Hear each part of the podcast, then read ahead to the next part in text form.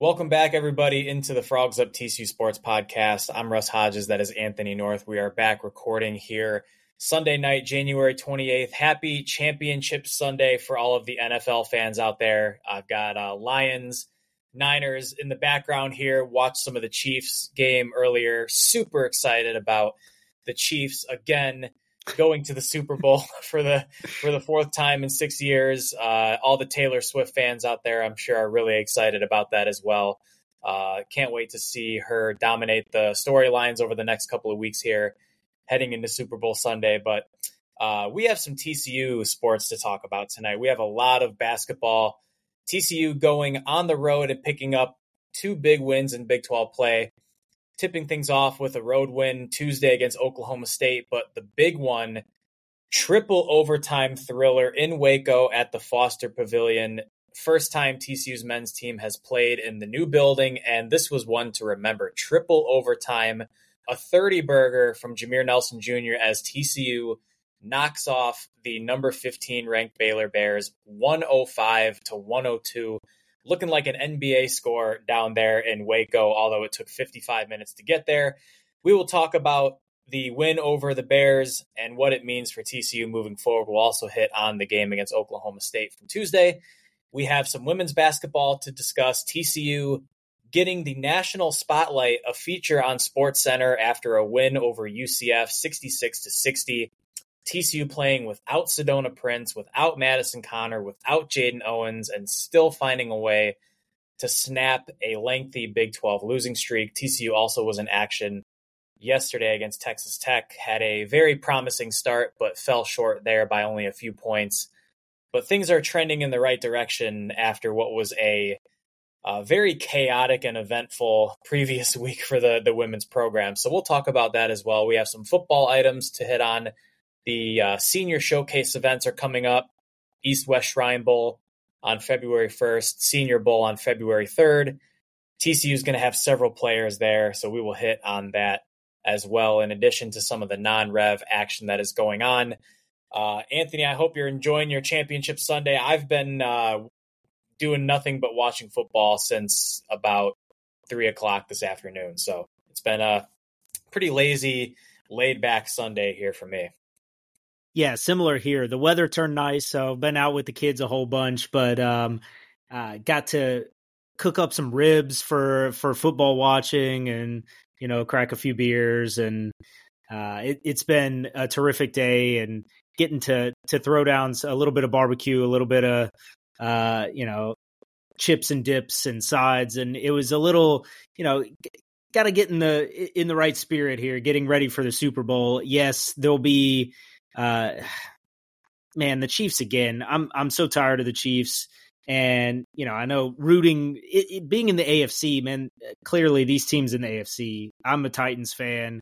Having to go up against Mahomes and the whole list of quarterbacks in the AFC, and Mahomes just dominates them all. And you know, I think it, it says a lot that uh, you know he's man, he's right up there now. He's got to be on the list with Tom Brady. I mean, I think it, everyone's going to have to start having that conversation, which is, you know, that we went ahead and passed that torch right away, which man, it's it's decades and decades of dominance from one person in this league. It's been very uh, frustrating for everyone else in the entire NFL fan base, but uh, you know, I think the focus for the Super Bowl will be what's the menu going to look like? What's the beer spread going to look like? Uh, you know, Usher on the halftime show should be pretty great, but yep. I'm I'm not too thrilled about seeing the Chiefs in another Super Bowl. Yeah, I'm gonna get some serious homecoming dance flashbacks when Usher comes out and performs some there of his uh, 2010, 2012 bangers from back in the day. Yeah, Mahomes, it's just crazy how far he's come from that gunslinger quarterback at Texas Tech to exactly like you said, he's right up there now with Brady. I mean, you look at the postseason record, obviously not close in the rings department yet, but he is a, a big time winner in the playoffs. And Andy Reid, that staff is a big part of it too. But it's it's just kind of crazy how it doesn't matter what seed the Chiefs are. They could be the one seed, they could be the three seed, they could even be a wild card team. They are the team to beat in the AFC as long as Patrick Mahomes and Andy Reid are members of that organization, and Travis Kelce. Um, get, getting a little and Taylor Swift. Oh yeah, and and Taylor Swift. I'm getting uh, a little annoyed with the. I was really hoping the Lions would win because I'm an Eminem fan, and I'm like, okay, I need, to, yeah, need Eminem to get some airtime to counteract the Chiefs Taylor Swift storyline, but unfortunately, it's uh, it's not looking that way. I think the Niners are uh, about to wrap that one up, but anyway, we'll uh, we'll go ahead and get rolling here with our TCU podcast tonight. We do have an update to share. We are excited to be renewing our partnership with Charlie Hustle for 2024. We've been uh, discussing things with them over the last week or so, and we're finalizing a, a new contract with them. It's going to be the same promo code Frogs O War. It'll still get you 15% off any TCU items at charliehustle.com. If you've checked out our socials, Facebook and Twitter, uh, you can see the new hoodie that Charlie Hustle dropped for TCU basketball. Really cool hoodie. Check it out. Uh, charliehustle.com. Again, promo code Frogs War. That'll get you 15% off any of the TCU items on their website. Also, we have our prize picks promo code. Use that code FROGS12 for daily fantasy sports. Gets you a 100% deposit match up to $100. So uh, with that, we'll go ahead and get started here with our podcast tonight. TCU basketball. We're going to start with the Baylor game, of course, because TCU goes on the road. And if you recall last year, TCU and Baylor also played an absolute thriller. And it was Chuck O'Bannon who hit a big shot late in the game to help TCU get that win. This game was extremely exciting, highly contested all the way through. Big shots late in the game. Uh, TCU finished the game with only 10 turnovers in 55 minutes. A big improvement from last week. We spent a lot of time on the podcast last week talking about the self inflicted wounds against Cincinnati and Iowa State, specifically the turnovers and how how big of a killer they were. This week, not so much. TCU took a big step forward against Oklahoma State, and then in this Baylor game, uh, against a team that can play some tough defense uh, for TCU to go 55 minutes, three overtimes, only turning it over 10 times. Jameer Nelson was out of his mind in this game, 11 of 18 from the field, a season high 30 points for him. He made some comments after the game that he felt this was the best game of his career, and TCU needed every single one of those 30 points because both teams went over 100 and the Frogs were able to escape Waco at the Foster Pavilion, 105 to 102, the final score. Uh, Anthony, I'll ask you this first. Jameer Nelson, he was basically a non factor in the Oklahoma State game. And we've talked about some of his uh, inconsistencies on the offensive end of the floor this year. He's been very good defensively. He's averaging, I want to say, about three steals a game. It could be even more than that, but this felt like a big time breakout game for him offensively. He was getting to the basket, he was really effective in that mid range area as well. Uh, what did you see or hear from him in this game, and how can this just be a springboard for him moving forward for the rest of the season in Big 12 play? Well, if you ask Baylor coach Scott Drew, it's only because he got lucky with uh, lucky bounces off of their backboard uh, absurd quotes from after this game.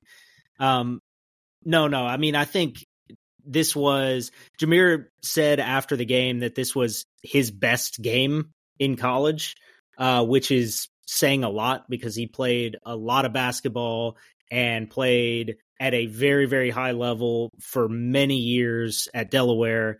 And you know, I think it's it's hard to argue with him there to put up 30 points against this Baylor team in this spot on the road. Um, just a man, uh, you, you can't say enough about the clutch effort down the stretch. Um, you know, he scores the final four points of the game. He he makes a, a couple of free throws. He makes the go ahead um, layup where he gets his own rebound. That is um, a play that it feels like TCU doesn't get that play, and and you know maybe uh, tongue in cheek, but you know the the bit of luck that that miss doesn't fall into the waiting arms of one of the three Baylor you know yellow jerseys standing right under the basket. um, for him to be able to to capture his own rebound, put it back in the basket, man, I, yeah, I think that we have had a little bit of criticism, I think, on this podcast for for Jameer Nelson Jr. in that, um, you know, I think we had very very high expectations for him coming in. Um, he had big shoes to fill if he was going to try to take on the Mike Miles role from uh, the past few seasons, and understanding that's not necessarily what he was coming in to do, but um, you know, he he put on a, a clinic here, and um, you know, the efficiency in his game in this game that uh, was missing last week in those in those two losses. Um, I think that uh, it's it's a, a sign that, and we talk about this a lot about his experience and this whole team's maturity that you're able to to come away from those, you know, flush away those bad outings and come out with just a, a pure banger here on the road in Waco. Yeah, I think it says a lot about the resiliency of this team. And, and, Jamie Dixon has made this comment multiple times now. I think he made the comment after the Houston game and after this Baylor game is that TCU has uh, high character individuals. And again, this is a very experienced veteran team. You have a lot of seniors on this team, guys who have been around for a while. They've seen a lot of different things. So uh, for TCU to put the results from last week behind them, uh, a pretty gut wrenching loss to Cincinnati in overtime where you get court stormed and then you come back home against an Iowa State team without its best player and get run out of the gym in the first half and you're able to to come back and make it a game toward the end but uh, you probably felt pretty sour about that one as well and then you had to go right back on the road against an Oklahoma State team that record wise could be the worst team in the Big 12, but that's not an easy game either. There is no easy game in this conference. And uh, for TCU, even to to battle back in that Oklahoma State game when you were down by 16 in the first half, to get that win and then get ready for a road trip to Waco against the top 15 team, Baylor coming in at number 15 in the country, uh, a team that continues to shoot the three ball really well. Baylor had the advantage in the rebounding category in this game. They had a huge free throw disparity as well. I think Baylor shot probably 15 more free throws roughly than TCU, but both teams shot about the same percentage. Both teams were in the low 70s. TCU shot about 53% from the field in this game. And you had really consistent efforts from guys like Emanuel Miller, second consecutive game with 21 points. I think he was 8 of 16 from the field and Micah Peavy, who for the second consecutive game uh, really stepped up on the offensive end, 18 points for him. Wasn't shooting the ball a whole lot from the perimeter, but I think what he does best is his ability to cut to the basket and finish around the rim, scoring on putbacks, offensive rebounds. He's been really effective there. And he finished with 18 points in this one. Uh, I brought up the turnovers again. TCU only 10 turnovers in this game, did a much better job taking care of the ball. And I think, Anthony, as you look at the results from this game and some of the statistics from an individual standpoint, from a team standpoint, you know, what stands out to you the most about this game and just ultimately how was TCU able to come away with this one? Well, man, that yeah, you mentioned the foul discrepancy, the free throw discrepancy. This was very much the case uh, throughout regulation, in particular. Man, Baylor just early in this game. This game was like a real rock fight in the first. I don't know, 12 minutes or so, first half of the first half. It, it was physical and the refs were letting it go. They were letting it play. It was playing out. Um, and then they really started calling it tight on one end of the court and kept letting it be physical on the other end of the court. Um, and that foul discrepancy really uh, creeped up. But TCU, and, and one of the advantages that we've talked about on this podcast that really showed up in this game is that depth for the Horn Frogs that you can be in that bad of a foul trouble, um, that you can uh, go three overtimes and not have a single player foul out. Yeah. Um, I, I mean, you've you've got four players with four fouls, four yeah. starters with four fouls, and nobody fouls out. Um, I think that that's that was really impressive. The way that Jamie Dixon was able to uh, deploy lineups despite that foul trouble, um, just the way that Chuck O'Bannon, who is uh, absolutely dominant when he steps inside the the city limits of Waco, um, he had a huge game. I mean, probably his best game in the season. Um, and he was absolutely critical to TCU's performance here and coming away with this win. He has 11 points. Um, he makes three three pointers. Just a, a, a a guy who's played very little the last few weeks. Really, once conference play hit, he has been, um, I don't know, an, an afterthought in the rotation. And for him to step up Eh, it, it, it continues to speak to the value of that depth. Um, you know, maybe TCU doesn't have quite the superstars of a Mike Miles or Damion Baugh level of playmaking scorer, but the the pure depth on this team is something to behold, something that really across this conference nobody else has. Um, so that showed up huge. Um, you know, I think we again got hit with a, a flagrant foul call. Ernest Udeh Jr. just needs to like find some pockets and keep his hands in his pockets.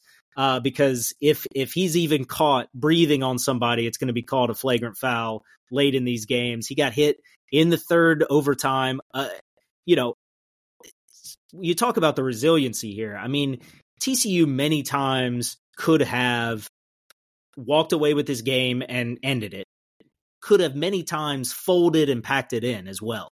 Mm-hmm. And, mm-hmm. you know, that third overtime started in about as bad a way as you could have had with, with the, uh, uh, the flagrant foul. You give the two free throws, you get the ball, you're instantly down in a, in a pretty significant hole right away in this third overtime after you probably should have won after regulation. You should have won after the first overtime.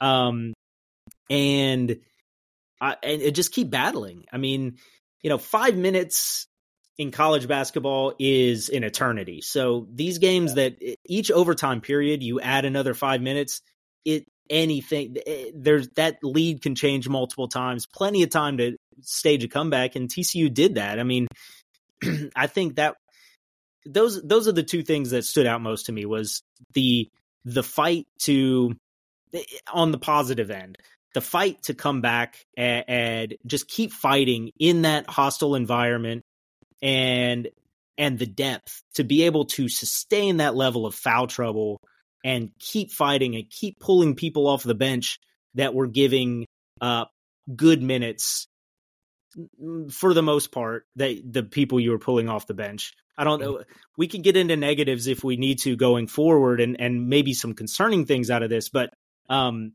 th- those are my my biggest positive takeaways for sure.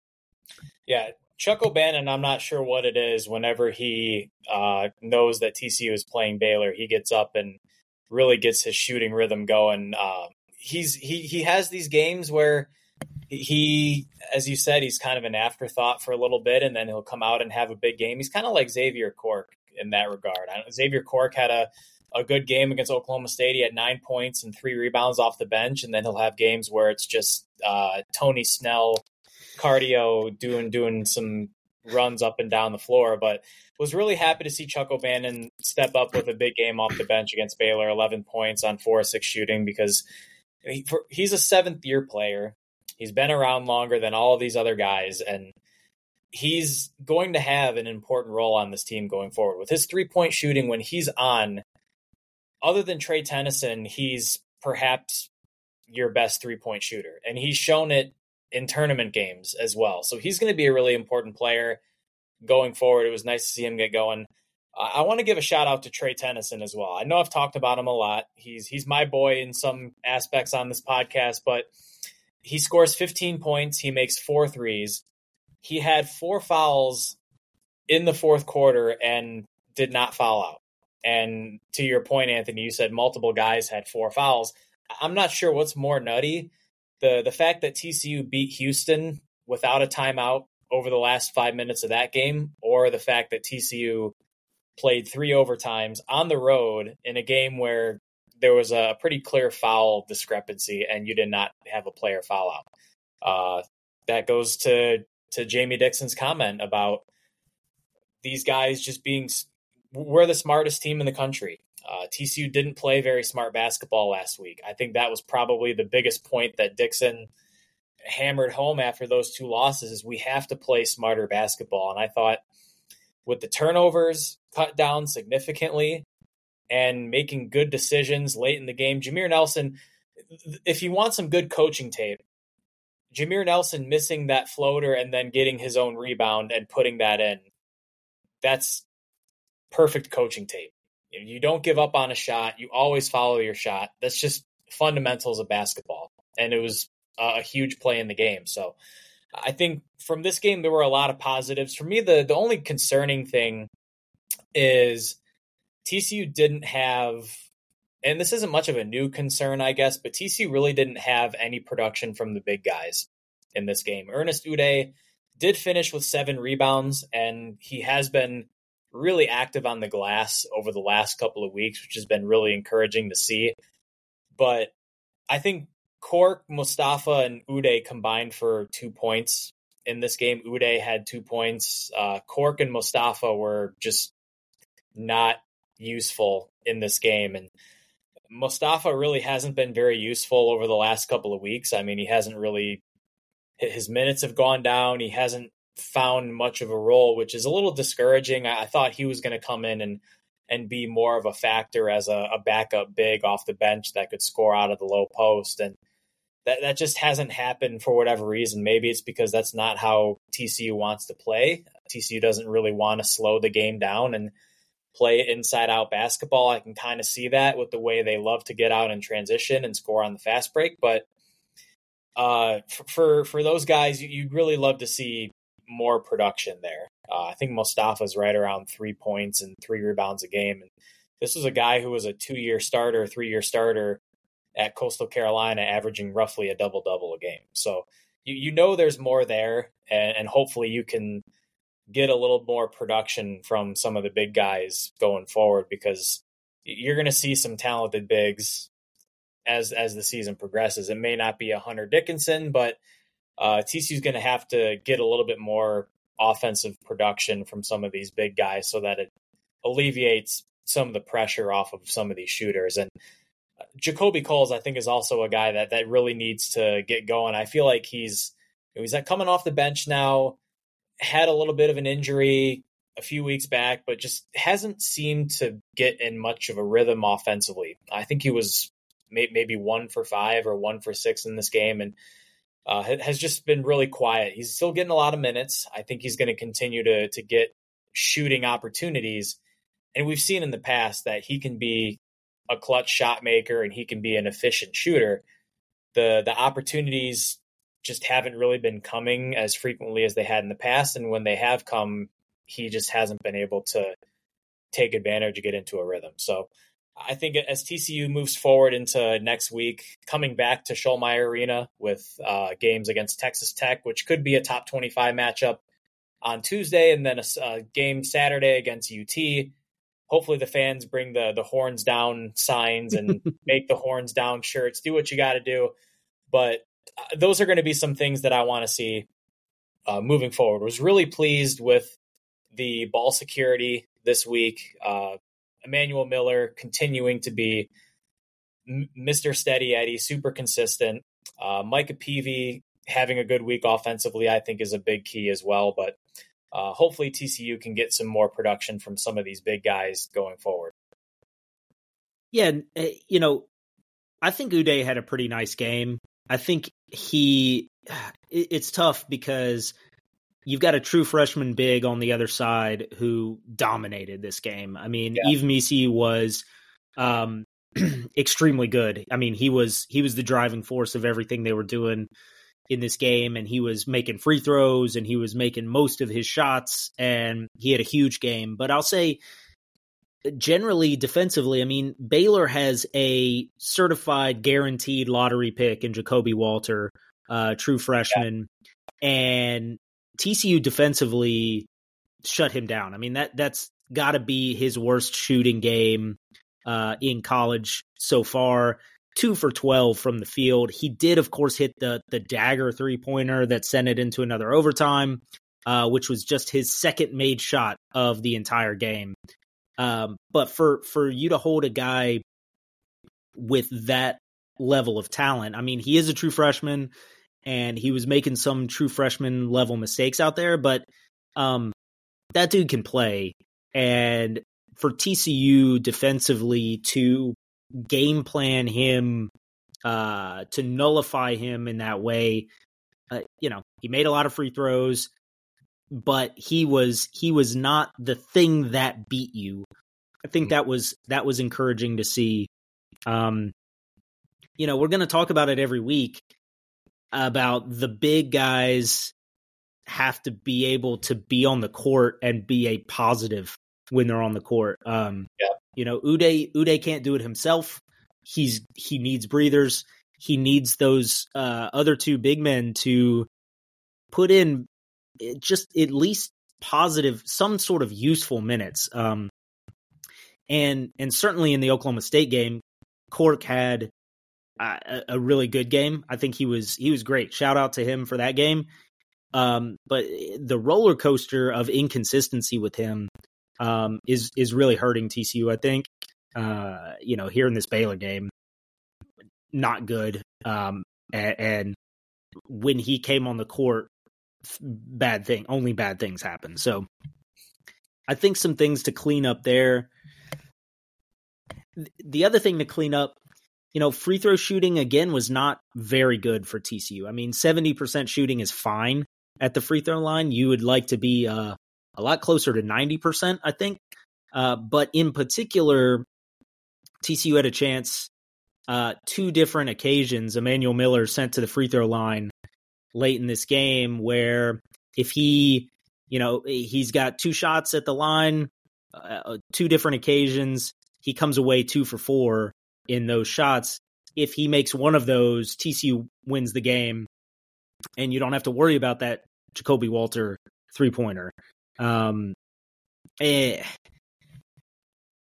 I think that uh, you would have liked to have seen Miller step up to the line, ice in his veins, clutch those free throws, TCU walk away with the win. Um, the other thing from from this game, I, I that led to the the Walter three pointer is I, I, don't know. Maybe this is a philosophical question of like, do you foul when you're up three?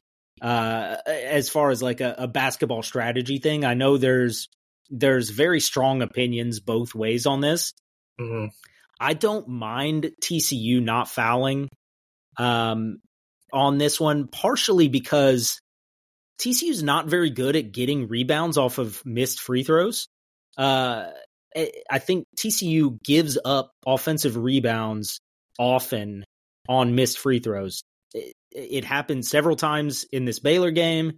And, you know, you really put yourself at risk where if you send somebody to the line, if you send RayJ Dennis to the line as he's, you know, he's coming across midcourt, he's trying to get a pass off, you foul him, you send him to the free throw line for two shots. If he makes one, misses the second, and they still have five seconds to get the rebound and put a shot up, um, you're really putting yourself at risk there. So I don't mind it, but uh, I understand why you know there there could be some kicking and screaming about.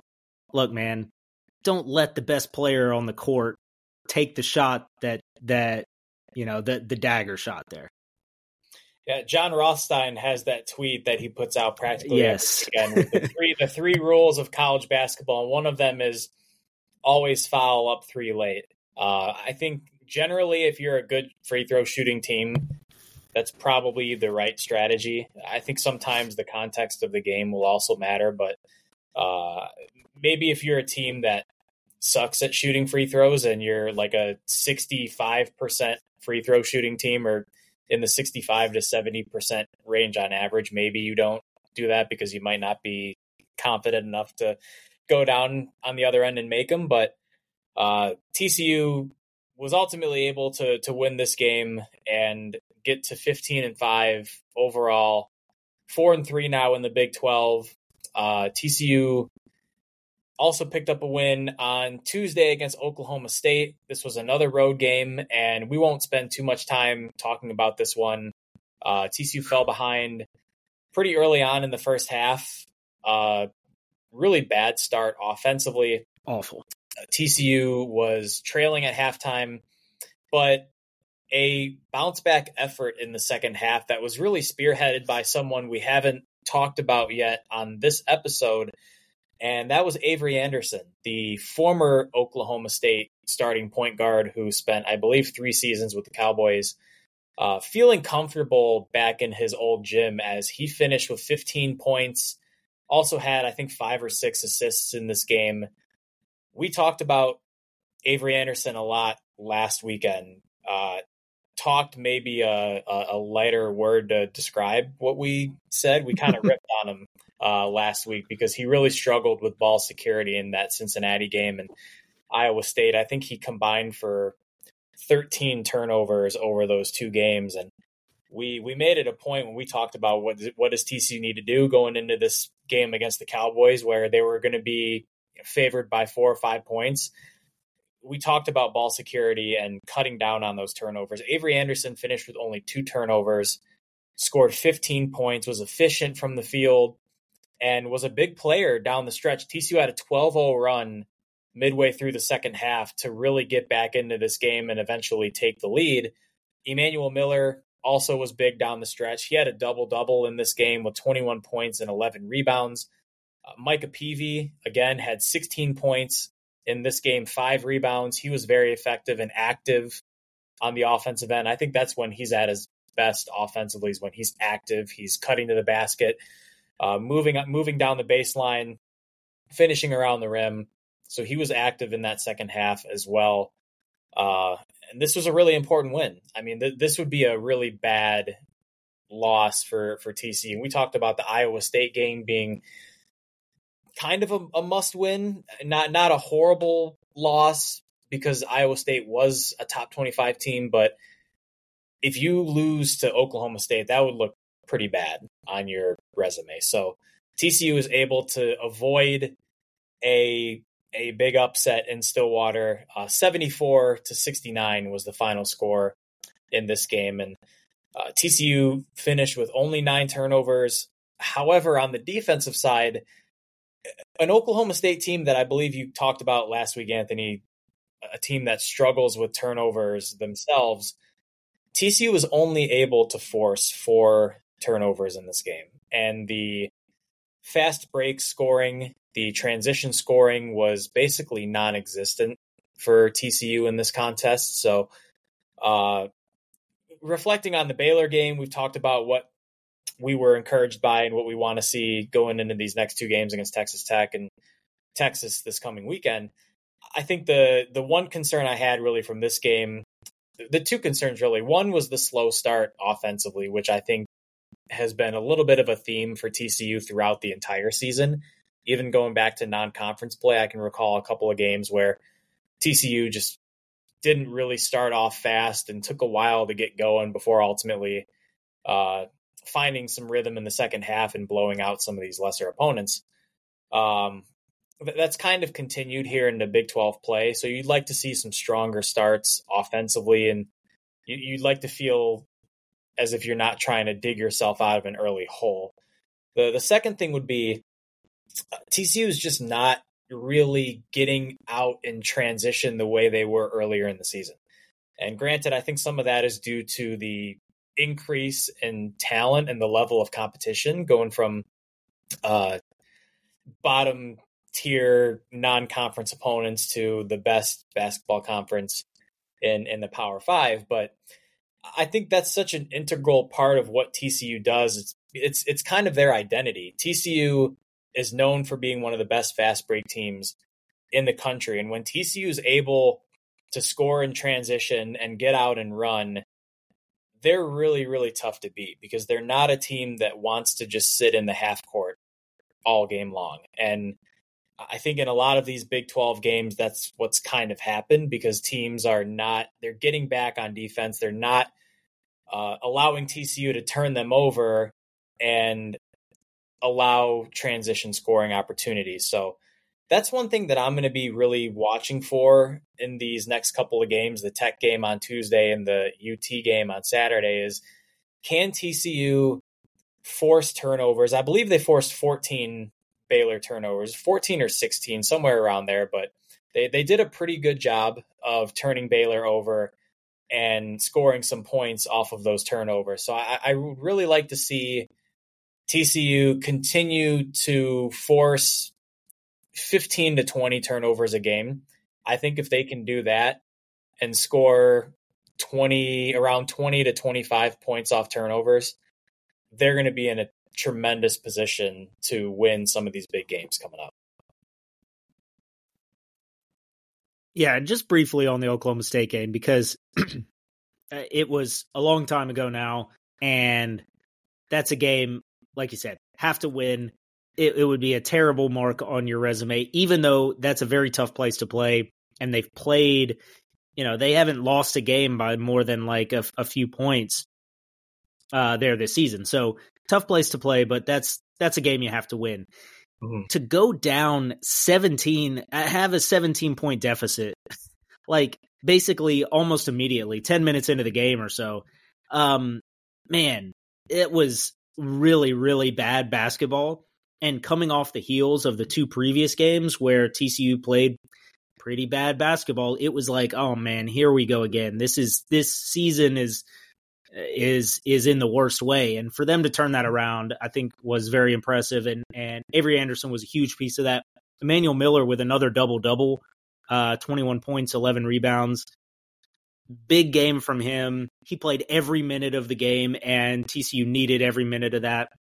Um, Avery Anderson takes a charge late in this game that basically seals the game.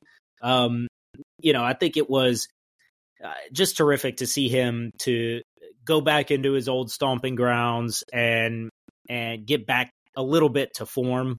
I think that after those previous games where things had gotten shaky, uh, to see him come out and perform was was really nice. And um, I guess as we look ahead to to what's coming, you know, coming off a week where you go two and zero oh on the road, two road games, now you get to two your your two games at home this week ahead, mm-hmm. I think TCU has a real opportunity here to make another big leap in all of the rankings and all of your bracketology views. TCU has a big, big opportunity here. I mean, Texas Tech, there's no more sleeping on Texas Tech. The, you know, early in the conference schedule, you know, they had a bit of a light slate. They won at Texas, okay. You know, they lost at Houston, okay. But at this point, there's there's no denying that they are a contender. Um, you know, sitting with this many wins already in conference play in the Big Twelve, there's there's no way to ignore what the Red Raiders are doing um, in the first season under a new coach there. So a very dangerous game with them coming to Schollmaier. Uh, it's a game you, you really need to win. I mean, it's probably one TCU might be favored by a basket, uh, maybe two and a half or so. And it's one that TCU could come away with. I, I don't know though, because the, the matchup doesn't look too great for TCU. I think this is uh, the a Texas Tech team that doesn't turn the ball over at a, at a terrible rate. They are a, a very good three point shooting team. Uh, Pop Isaacs, you know, all whatever off field situations he's in that we don't need to get into, but he's on the court, and when he's on the court, he can shoot, and he has been he's been electric the last few weeks. Um, you know, he struggled a little bit, I think, kind of bearing the load of this entire offense early and through the non-conference schedule, but um, he's really picked it up and figured it out lately, and and he's he can burn you anywhere on the court. He can hit a shot. So um, they are a good three point shooting team. They, uh, you know, I think it's one where TCU. It's going to come like any game, I guess, but but they are not as good at defending the three. So it, you might be looking for a Trey Tennyson, Pop Isaacs three point shootout, um, and and who comes away with the more made uh, shots from long distance. Um, you know, I think a lot of will the will the Frog Army at Schollmaier Arena put on a show to to make things difficult there for Texas Tech. I, I think that it should be a a terrific basketball game. Um, you know, for neutral observers, anybody watching this game, it should be a, a thriller that is probably another one for the Frogs. You know, likely to potentially give us a heart attack because it's going to come right down to it. And, uh, TCU will need every play to, to kind of go their way to make sure to take that one home. Yeah, the two matchups I'm going to be curious to see how they unfold. I, I, would be curious to see if TCU puts Micah Peavy on Pop Isaacs because Micah Peavy is TCU's best overall defender. I know he's got some more size, so I, I don't know if the the the speed or the quickness of Isaacs would be a big concern there. But Micah Peavy uh, had a really solid week defensively, continues to play really well on that end. And I'd be curious to see if Jamie Dixon uh, sticks him on Isaacs, who's averaging over 16 a game. And then Texas on Saturday, uh, Max Abmas making mm-hmm. that mid major leap is continuing to score at a very high clip. So he's going to be one to watch out for there uh, Avery Anderson, Jameer Nelson, they'll likely be tasked with guarding him. So it'll be exciting to see how TCU contends with him in that Saturday game. So again, two home games coming up this week for the men's team Tuesday night against Texas Tech, potential top 25 matchup, and then home against Texas on Saturday. So fans, get out to Schollmaier Arena. Uh, again on Saturday, bring your horns down self-made merchandise, signs, whatever. Maybe you your last chance. it could be your last chance to see the Longhorns in Schollmaier. I mean, I can't imagine they're going to be wanting to make many trips up to Fort Worth uh, once they make the transition into the lighter league of the SEC. Um, you know, I, I can't imagine that they're going to be taking any non-conference trips away out here to Schollmaier Arena. So your last chance to to throw the horns down in person at the game uh, in in the home environment. I think it it should be a, a terrific atmosphere out there. There's no excuses. You got to be out there at Schollmaier. Show Jerome Tang your horns down. Make him make him cry about it, and uh, you know send send him home. Send them back into the SEC with the with the loss there out of Schollmaier. Yeah, would like to hear some more Rodney Terry post game complaints about the the horns down. Oh yeah, did I say Jerome Tang? That, that's a whole other thing. My goodness, yeah, two, two sensitive coaches there. So that, that, his whole his whole bit about man, poor Iowa State. Um, you know, they they go out and and get the big win over Kansas State, get the big win over Kansas, and all anybody can talk about is Jerome Tang accusing them of cheating. Um, yeah, I had that on my mind too. Sorry about that. No, you're good. what a mess. Well, uh, we, we've been going pretty long here with the men's basketball, so we'll go ahead and wrap it up there and transition into our next item here, which is TC women's basketball. We spent a lot of time last week talking about everything that was going on with the women's program. Uh, multiple players out with injuries, a couple of season enders as well for Jaden Owens, starting point guard, Deja Turner back up forward, Sedona Prince out for seven weeks with that broken finger. TCU was forced to cancel their conference games against Kansas State and Iowa State. Uh, a lot of talk on social media about all that. TCU held open tryouts last Thursday and Friday. They have since added four players to the roster as walk ons for the rest of the season. We talked about Sarah Sylvester, the TCU volleyball player, the middle blocker, six three, uh, being added to the roster, now a dual sport athlete. I know that's generated a lot of positive buzz. And she actually got some minutes in the win over UCF on Tuesday, which was really exciting. TC winning that game 66 to 60, snapping a four game losing streak. uh, technically a six game conference losing streak because TCU did forfeit the K State and Iowa State games, but nevertheless, a big uplifting win for TCU, who also played to, to, to add more injuries onto the current injury woes. Madison Connor did not play this past week due to a knee injury. So, without Prince, without Connor, without Owens, TCU found a way to take down the Knights big games from Aaliyah Roberson, who had 17 points, has been shooting the ball tremendously from three point range. Sydney Harris, uh, the former MAC conference freshman of the year, transferred in from Central Michigan. She had 14 points. In this game, Una Ivanovic and Agnes Emma-Nnopu were both in double figures as well. Sydney Harris is someone who I think is going to be taking on a, a much larger role here over the remainder of the season with her shooting ability, her size at six one, and you know, I was a little surprised that she wasn't in the rotation at the start of the season. I thought she was going to be more of an active contributor, but um, TCU had Roberson and Victoria Flores, and I think Deja Turner coming off the bench. Sydney Harris was was a reserve out of the rotation, but she stepped into the rotation now, is shooting the ball really well, and has been a, a difference maker over the last few games for TCU as the Frogs got that win over UCF. Mark Campbell, head coach for TCU, was featured on SportsCenter. Was a, a really nice story for TCU to be featured on the national spotlight after a, a very hellish few weeks of injuries. And I should note too, some of the walk-ons that TCU has added to the roster. Uh, th- these aren't just girls who wanted to come try out for the team because they thought it would be fun. I mean, these are, uh, I mean, looking at Micaiah Moore, Ella Hamlin from Granbury, Texas, and Piper Davis. Uh, Piper Davis led her team to a state championship in 2022 and was in the Idaho All Star High School girls basketball game.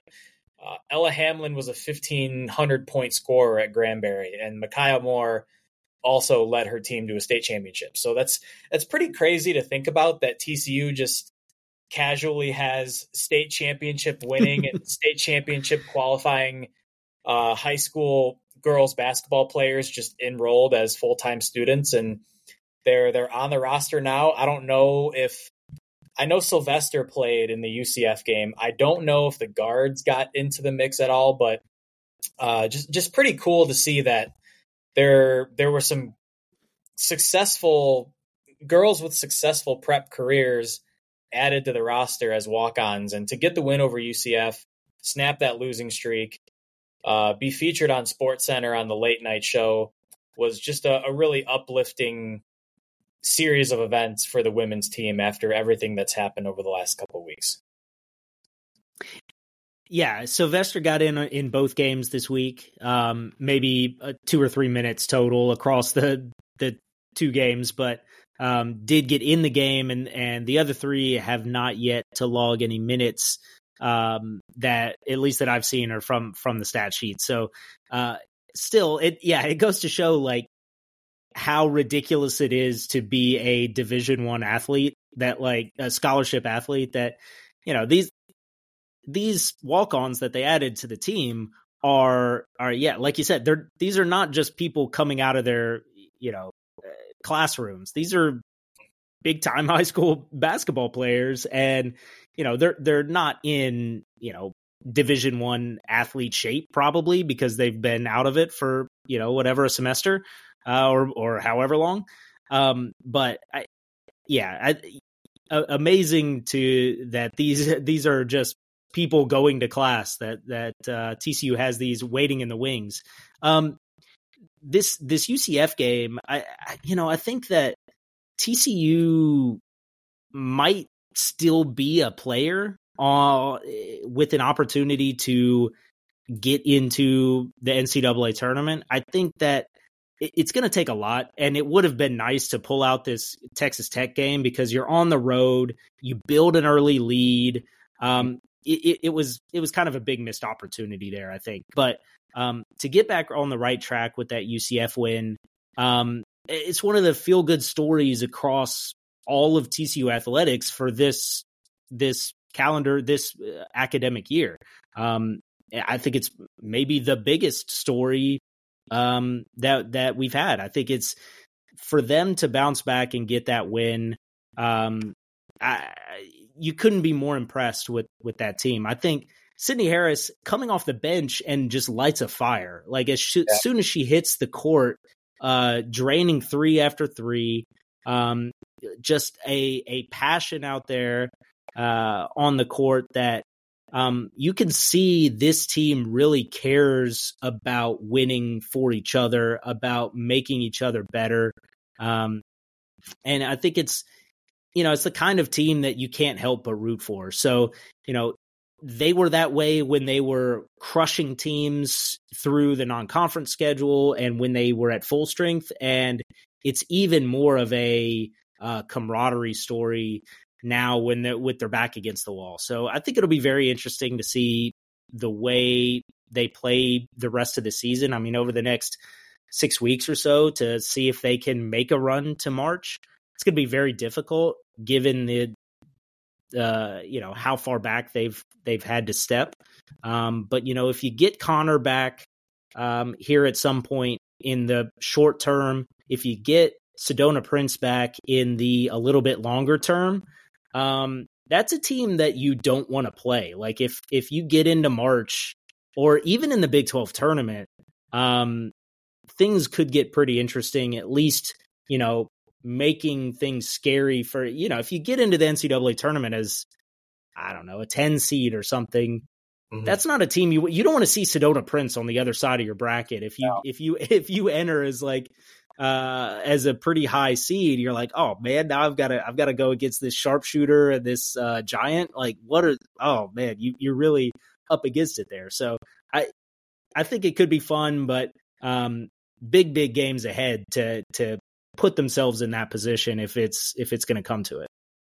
Yeah, and on a individual note, there have been some players that have stepped up over the last couple of weeks. Victoria Flores has had some really big moments, and Jaden Owens, now that she's essentially transitioning into a coaching role for the team since her uh, her playing career is over with the knee injuries, which is super unfortunate. But to have a player like that in the corner of Victoria Flores, that's going to be instrumental to her development going forward. Aaliyah Roberson has taken her game to another level. She had a double double in the Texas Tech game with 15 points and 10 rebounds. Sydney Harris had 10 points in that game in double figures. Again, Agnes Emma-Nnopu with 19 points as well. She's been shooting the three ball uh, pretty solidly for the Frogs over the last couple of weeks. And TCU outscoring Texas Tech 18 to 7 in the first quarter, but a really tough second quarter as the Red Raiders outscored TCU 25 to 8. And both teams basically kept pace with each other in the second half. So TCU falling a little bit short in the Saturday game to Texas Tech 71 to 65, but TCU will have some time off here. There will be no midweek game.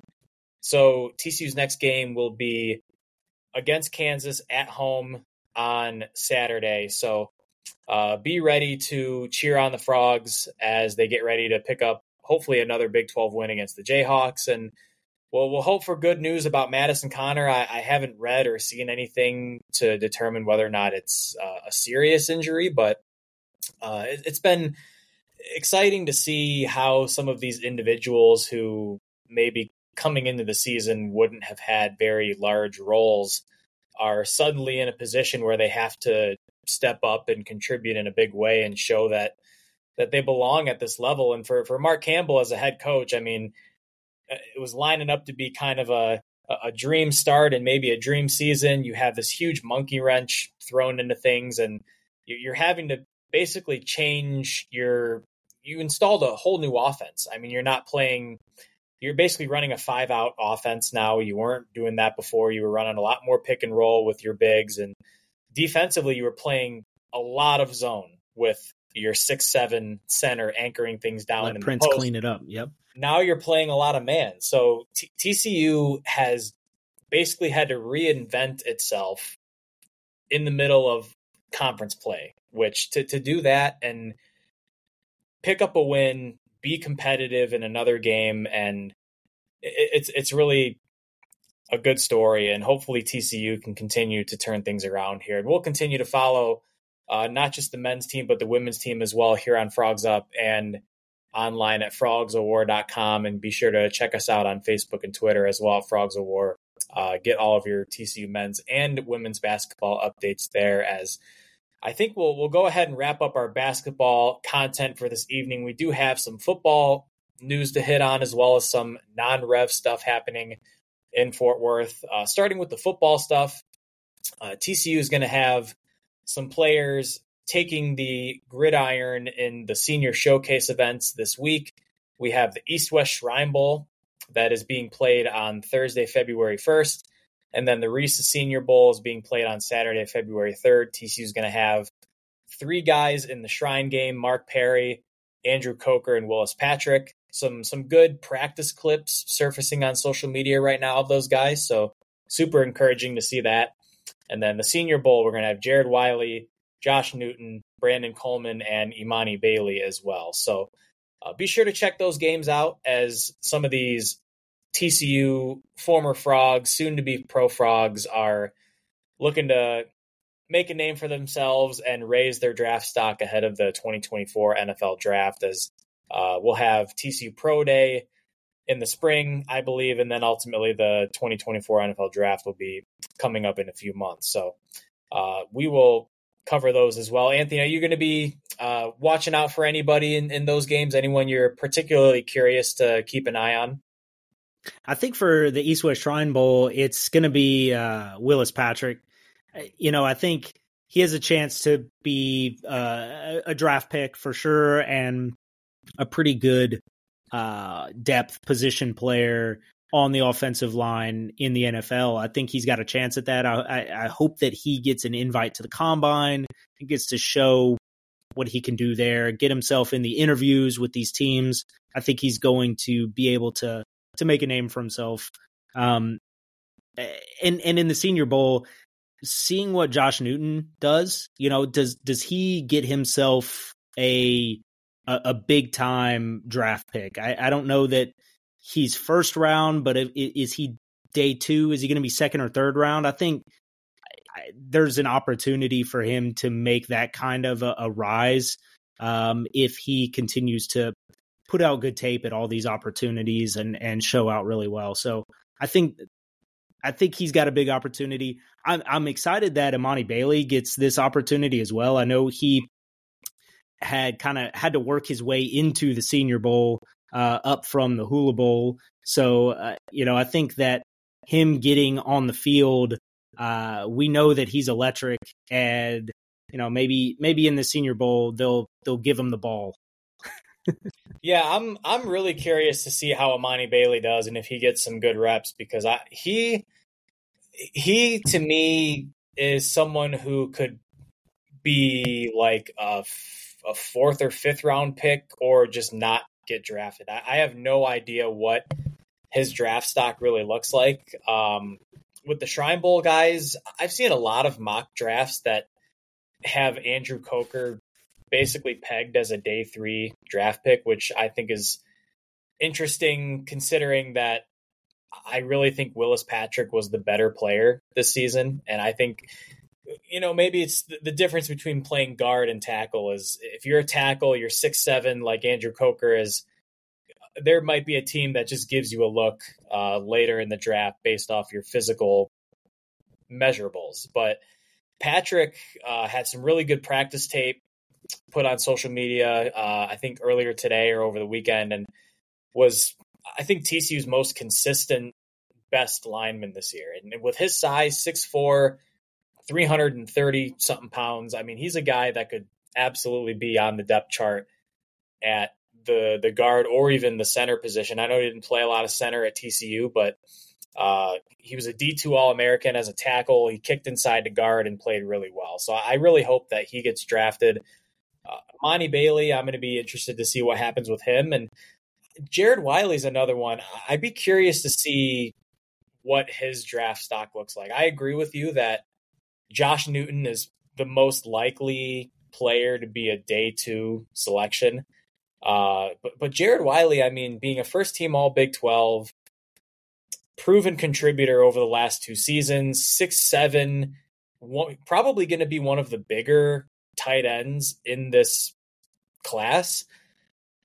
I, I feel like he has the potential to maybe get into that uh, maybe third round, mid late third round discussion if he can have a good senior bowl or maybe even a good combine. I'm not sure when exactly the combine invitations will be coming out, but I would really love to see at least three or four TCU players get invitations there. So, um, and Brandon Coleman, I think, has a good chance to to put out some good tape as well. Another really consistent lineman over over the last couple of years. So uh, that that'll all be exciting to watch. Uh, I, I personally like to keep tabs on all of that stuff. It's fun to watch the guys get some good tape out there and uh, try to make a name for themselves. And we always love to see as many TCU players get drafted as possible. I think last year there were eight TCU players drafted, which was I want to say the third, tied for the third most. Maybe I think Georgia and uh, either Michigan or Alabama were the only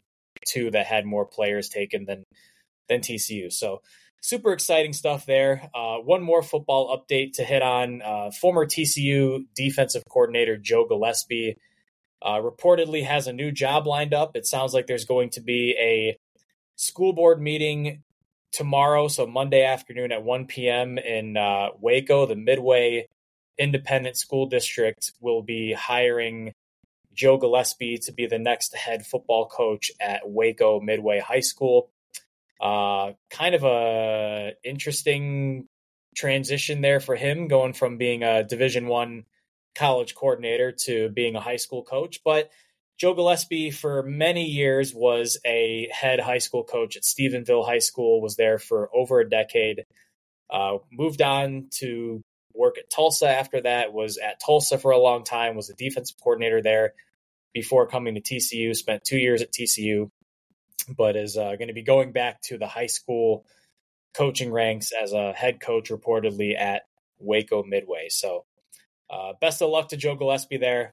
Um, by all accounts, seems like a a tremendous guy who was really well respected by the players. So, uh, best of luck to him there.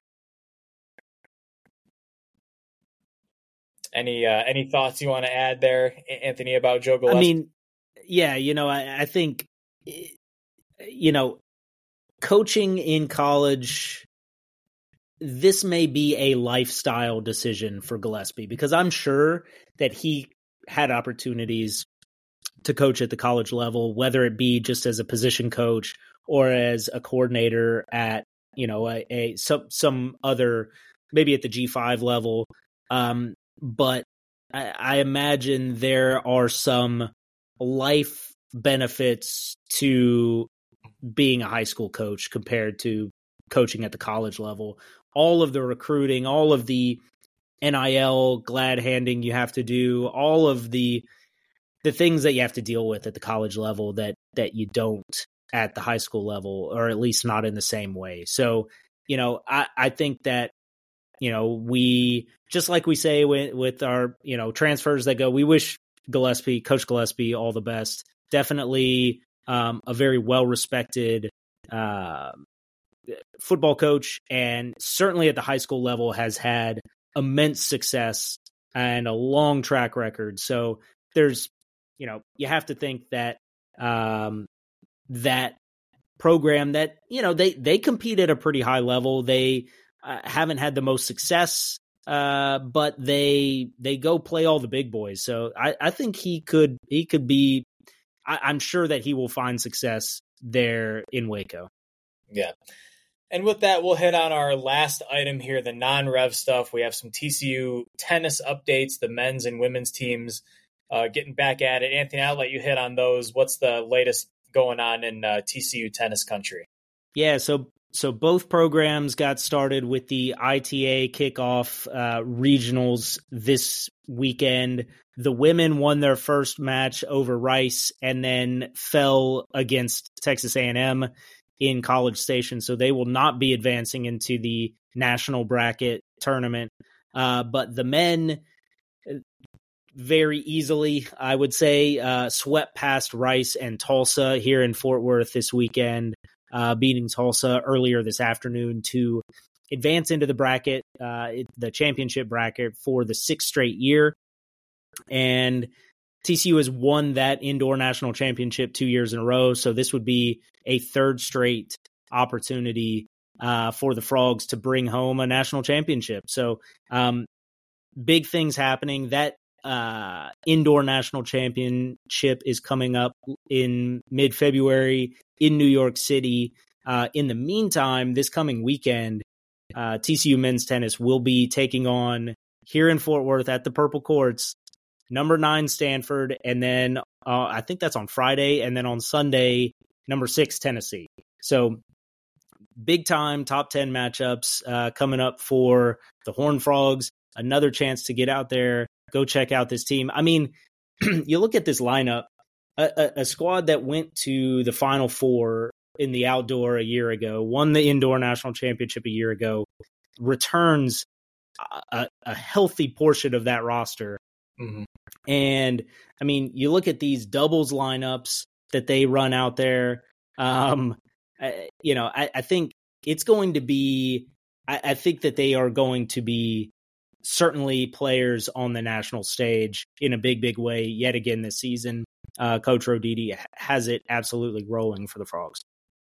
Yeah, Jack Pinnington Jones, I think, is the the player that I'm most excited to watch uh, this year. Going back to the fall, TCU had a pretty short fall season, but uh, Jack Pinnington Jones was right up there at the top of men's singles, beating some of the best players in the country. And I think yeah, he's currently ranked number three nationally. So, yeah, he's yes. he's he's put together a really strong fall season, and uh, last year I think he was playing out of. Uh, he worked his way up into the upper tier singles part of the lineup, and uh, wouldn't be surprised if he's T- TCU's one singles player this year. I know Sebastian Gorzny is back as well. Jake Fearnley.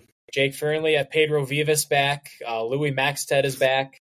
Duncan Chan is a freshman, I believe, that's going to have an opportunity to step in and potentially be a, a big contributor there. So, yeah, it's it's going to be a lot of fun. You're you're going to have to replace some big time contributors like Luc Fomba and Sander Jong, but uh, as you said, a healthy portion of this lineup is back, and I don't see any reason why TCU shouldn't be in contention for multiple championships this season, whether it's been in whether it's going to be in Big 12 play or on the ITA level. Uh, TCU is definitely going to be a, a force to be reckoned with during this spring season here. So I think with with that, we'll go ahead and sign off for the evening. We're getting close to the hour 10 minute mark on the podcast. So we've covered a lot tonight. Uh, we're in the heat of the winter winter sports season. We're going to continue to have a lot of basketball to discuss. We're going to continue to have football as well as some of the non-rev stuff. And uh, a shout out to Drew Carlton, one of our staff writers, who's been doing a tremendous job getting back on the non-rev roundup. So if y'all want to know what's going on with tennis, with rifle, with swimming and diving, track and field, all the other programs that are back in action, be sure to uh, go to frogsowar.com and go to our TCU non-rev page to get all the latest stuff there. So uh, again, we'll uh, we'll go ahead and cap the episode off there. We appreciate everybody continuing to listen here on the Frogs Up TC Sports podcast. One last time, continue to read our work online at frogsowar.com. Be sure to follow us on Facebook and Twitter. Give us a like, give us a comment, a share, a retweet, whatever you got to do. We appreciate all of the support. Charlie Hustle, use that promo code Frogs of War.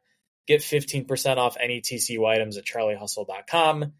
And for Prize Picks Daily Fantasy Sports, download the Prize Picks mobile app or go to prizepicks.com and use the promo code FROGS12. Gets you a 100% deposit match up to $100. So, with that, we will go ahead and put a, a, little bow on this episode and sign off for the night. I am Russ Hodges. That is Anthony North. And we will sign off with a Frogs Up. Frogs Up.